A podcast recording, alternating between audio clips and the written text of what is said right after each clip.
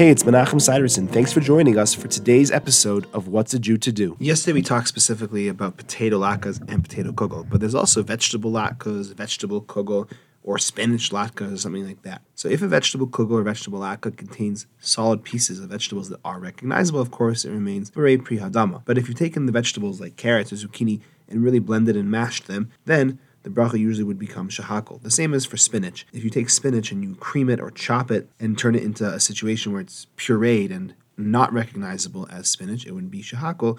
But in many cases, the creamed or chopped spinach is still recognizable as spinach, and the bracha would remain ha'adama. Thanks for joining me. I look forward to seeing you tomorrow.